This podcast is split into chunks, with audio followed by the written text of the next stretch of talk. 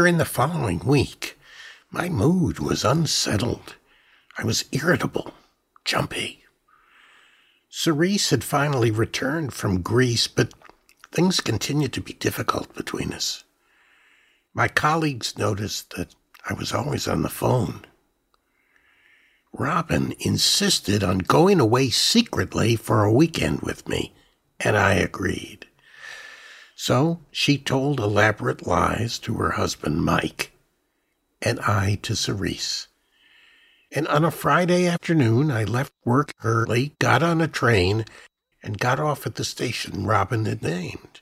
And when I stepped onto the platform, she was waiting for me, disguised in the practical gray raincoat of a suburban wife.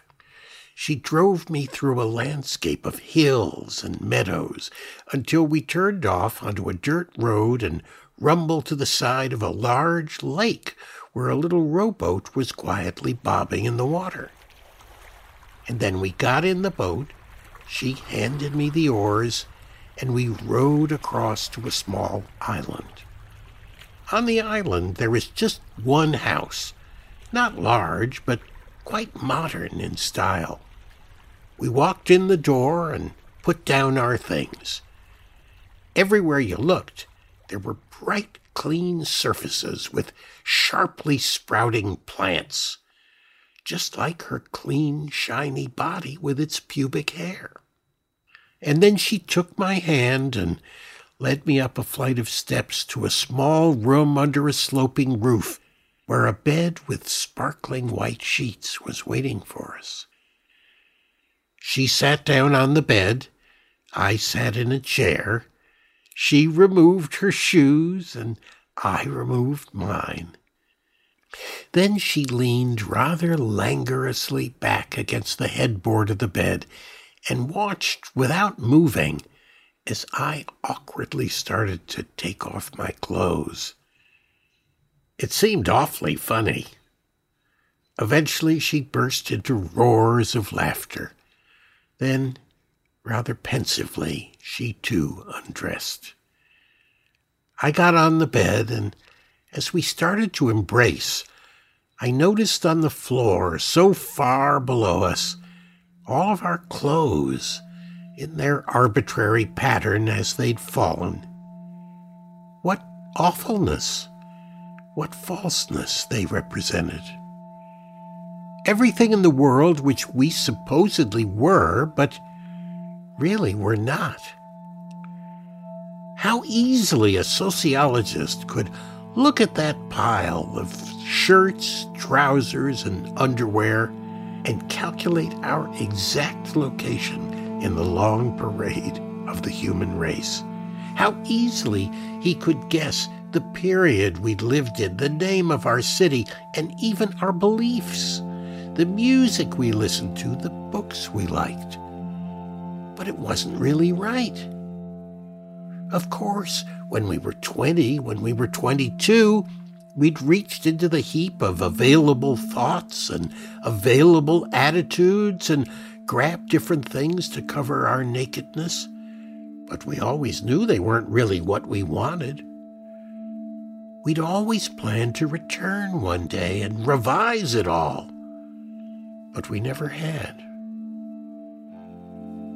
Naked on the bed, we forgot all the things we decided we were and said we were.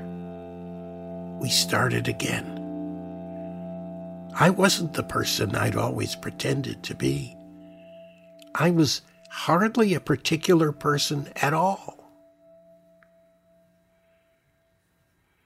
It was hot in the little room when we finally woke up and brilliant with sunlight. Saturday was so short that we never got dressed. We held on to each other, we ate, we silently stared at each other. We even went outside and looked around a little without putting on our clothes. Late in the afternoon, we were wading through the mud at the edge of the island and we heard a loud rustling and froze, terrified. It sounded like there was a huge creature approaching through the trees, something enormous, maybe a bear.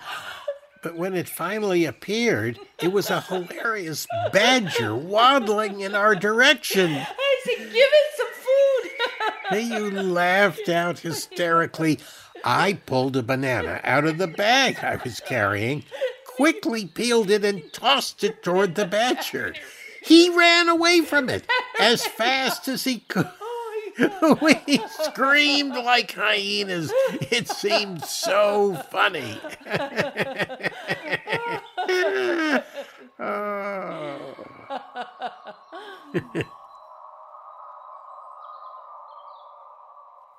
that night, it was cold, brutally cold, with an icy wind. It was as if we felt wet as we lay in our bed. We hugged each other tightly, but kept on shivering. So she went to a drawer and pulled out two pairs of funny pajamas with a design of rabbits. They were marvelously warm, but they were the beginning of the end. The next day, Sunday, was gray and rainy, and so we put on some clothes, our own, naturally. And by late afternoon, we were talking once again about the lives we called ours, the things we'd chosen thoughts, selves, the city, the beliefs, the music, the books, the husband, the wife we began an affair. We rented a rather expensive, rather sensual, slightly vulgar, furnished apartment way out by Glove Park. Cerise bought a cabin way out in the middle of the woods somewhere, in some remote mountainous area full of brooks and streams. She went there more and more often, and when I finally told her I wanted to live with Robin, Cerise decided to move to her cabin for good. So I brought everything over to Pushbroom Lane, including the paintings, the plants, and all the wonderful bright lamps I'd collected for years. I filled the place with soft sofas, soft pillows, and in the newly reborn house, I tried to make something like a home for him, a shrine almost to the cult of the penis. I gave him a bath each night before dinner. I set out the bathroom with candles and oils. I washed the penis gently and lovingly in the warm bath, and then dressed him in a thick white robe and brought him his food on a table in the bedroom. A cutlet, maybe, or noodles, his favorite. Then we'd walk very quietly over to the bed. I'd present myself to him, splaying out on the satin sheets, and we'd kiss each other, make out, and fuck. A year passed, and I was well, I was happy. But then one night, a sharp pain in my arm woke me suddenly, and I rushed into the bathroom and saw bleeding lines on my skin. I'd been roughly scratched. Without even thinking, I dressed quickly and silently, taking the greatest care not to wake Robin. And then I slipped out the door and ran as fast as I could toward the Green Park. So, life with Robin went on as before.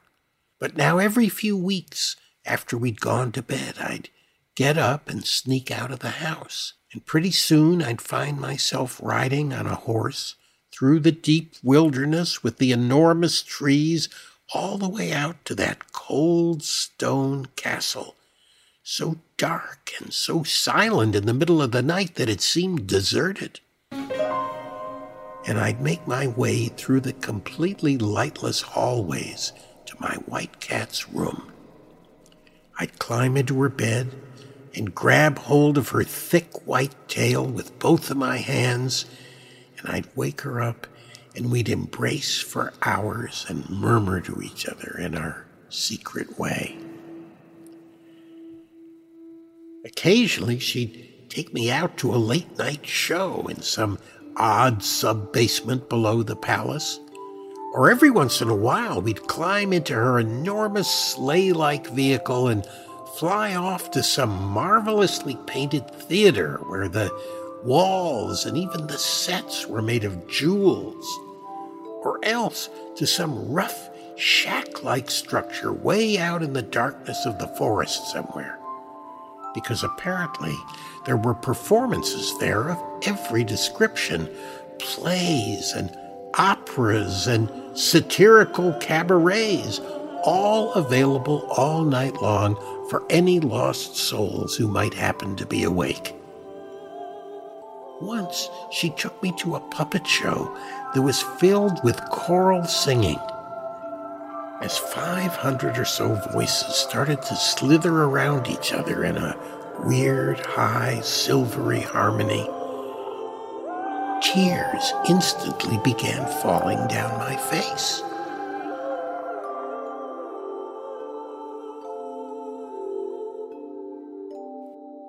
From the way the other cats behaved toward her, I sometimes wondered if my white cat was somehow running the whole place. And I thought if she was, she was awfully clever about it, because it all seemed to be so prosperous and peaceful.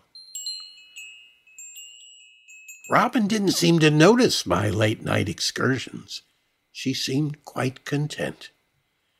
And so many years passed in the same way. Again and again, I'd wake up suddenly in the middle of the night and he wouldn't be there. I'd lie in bed confused and upset, and then hours later I'd see him returning from wherever he'd been moving around stealthily so as not to wake me. Usually he'd go in the bathroom to undress, but occasionally he'd stand near the window instead. And more than once I noticed, when he took his clothes off, that his member seemed to be an odd color and looked strangely bruised. One night, I broke out of our usual routine I told him I felt sick and I had to go to bed early. After we ate, I kissed him gingerly, holding him carefully at arm's length. Then I slipped under the covers and I closed my eyes. This was all a ruse. Underneath my pajamas, I wore an elaborate disguise. Male clothing with a large rubber dick inside my black trousers. Of course, he pretended to go to sleep too. Then, a couple of hours later, he slipped out of bed and he began to dress.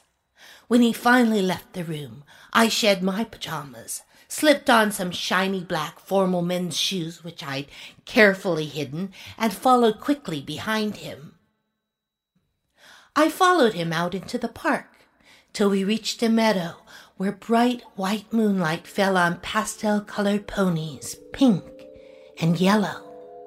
Some of them were seated, some playing cards, others were running, and it started to rain. He mounted one of the ponies, I jumped on another. In the freezing rain, I followed him through a rocky landscape, splashing through rivers at terrifying speed until we reached a large palace, and he hurried inside. When I followed him in, I found myself in a gaily decorated room where a sort of children's party was taking place. I had no time to wonder where he'd gone because I was immediately surrounded by a group of brightly costumed young animals who seemed to be greeting me and welcoming me to the party. Then a thin dog in a sailor hat bounded toward me with a vile grin on his ugly face. He handed me a plate of hot cakes and proceeded to look at me with a brazen, open mouthed carnality, staring into my eyes while pouring syrup onto my plate from an enormous pitcher. Just as the syrup was about to spill onto the floor, I handed the plate back to the drooling dog and rushed out of the room. A dark passageway led to a huge dining hall where adults were gathered. Mostly men, and food was being served at a big long table. No one paid any attention to me, so I took a seat and I helped myself to some of the beef stew which sat in large bowls along the table. The dinner was not a very refined affair because donkeys, asses stood at the table, interspersed among the seated people, and while we tried to eat, they haphazardly pissed, making the floor an unholy mess. Although I could tell that all the men found the dicks of the donkeys rather big and exciting, judging at least from the comments they made. After a while, I grew restless. I was sitting by chance next to a chef from the kitchen who had somehow gathered around him a coterie of cats. The cats wanted to know how every fucking dish was made. Uh, how is that prepared? Meow, meow. Oh, how is that prepared? Meow, meow. For some reason, that irritated me. That night, my white cat behaved rather strangely.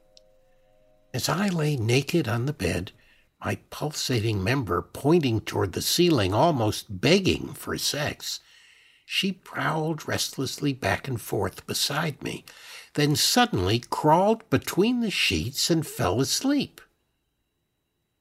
When I went downstairs, I found myself at a children's party, and for no good reason, I found myself drying the tears of a sad little fawn. Rather attractive, though. A sad little fawn who kept getting herself worked up over nothing. As soon as I would calm her down about one of her anxieties, something else would occur to her and she'd start getting hysterical all over again. Finally, the clown came in with his enormous red artificial hands and throbbing red artificial nose. That she liked. And when she heard some of his jokes, she stopped sobbing and began to laugh. I must admit, he was funny. And between his jokes, he turned me around and drilled my butt with his entirely unartificial big red dick. And I was yelling and making a hell of a noise. There were several maids there who brought around sandwiches, some of plain lettuce, but some with tongue, and while everyone ate, several of the children played very naughty games, and one of the maids put her tray aside, held my cock, and gently jerked it around until I cheerfully came, while the clown and the little fawn watched us and laughed. Then I got frisky and fucked one of the maids in the ass, while all the other maids made a circle around us, cheering us on and screaming and clapping as we had our orgasms. A bit later, I joined some of the cats in a small private room where a rather large table was fitted out for a late snack. On each plate, there was an American style donut, like a little pink automobile tire. And in the center of the donut, facing up, there was a mouse's head. As a joke, the cooks gave two or three of us men's penis heads instead.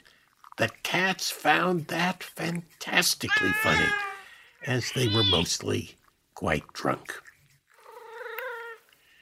Eventually, they all leaned back in their comfortable chairs, their bellies showing, and closed their eyes.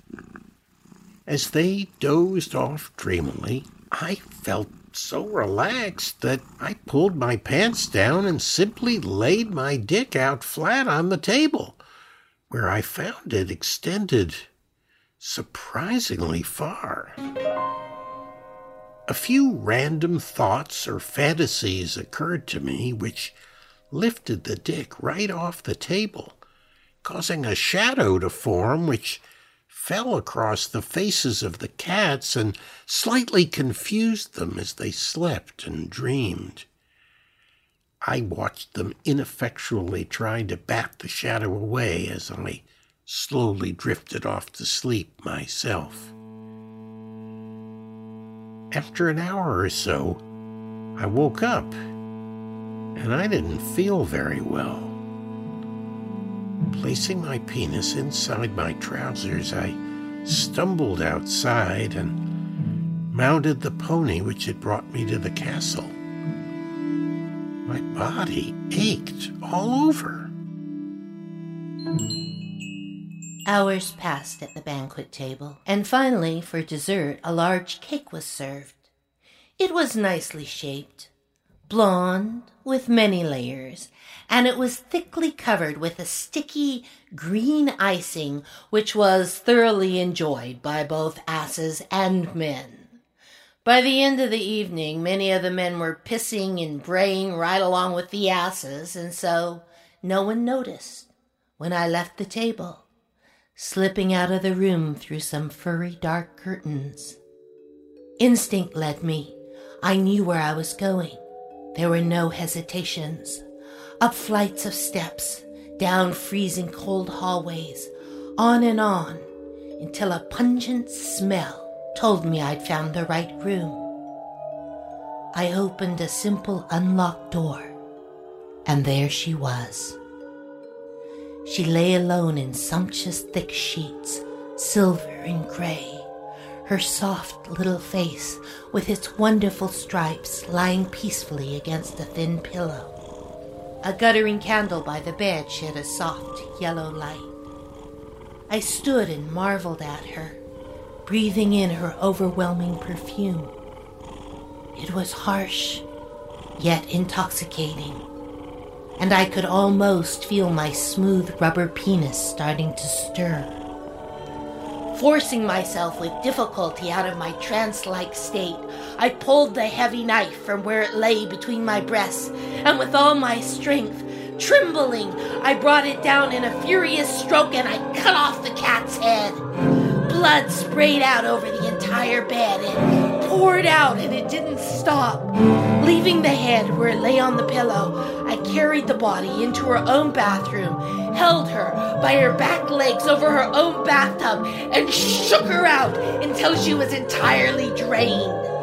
I grabbed a bag from her closet and I stuffed the body into it tail first.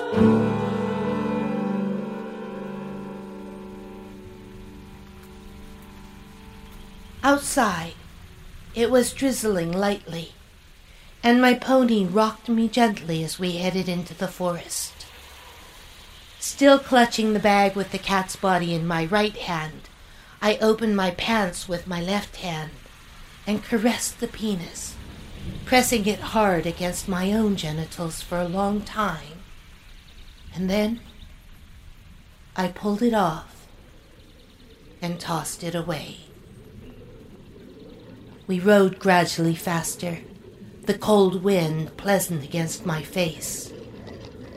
Midway through the trip, I reached into the bag and felt the cat's neck. A new head was already starting to grow.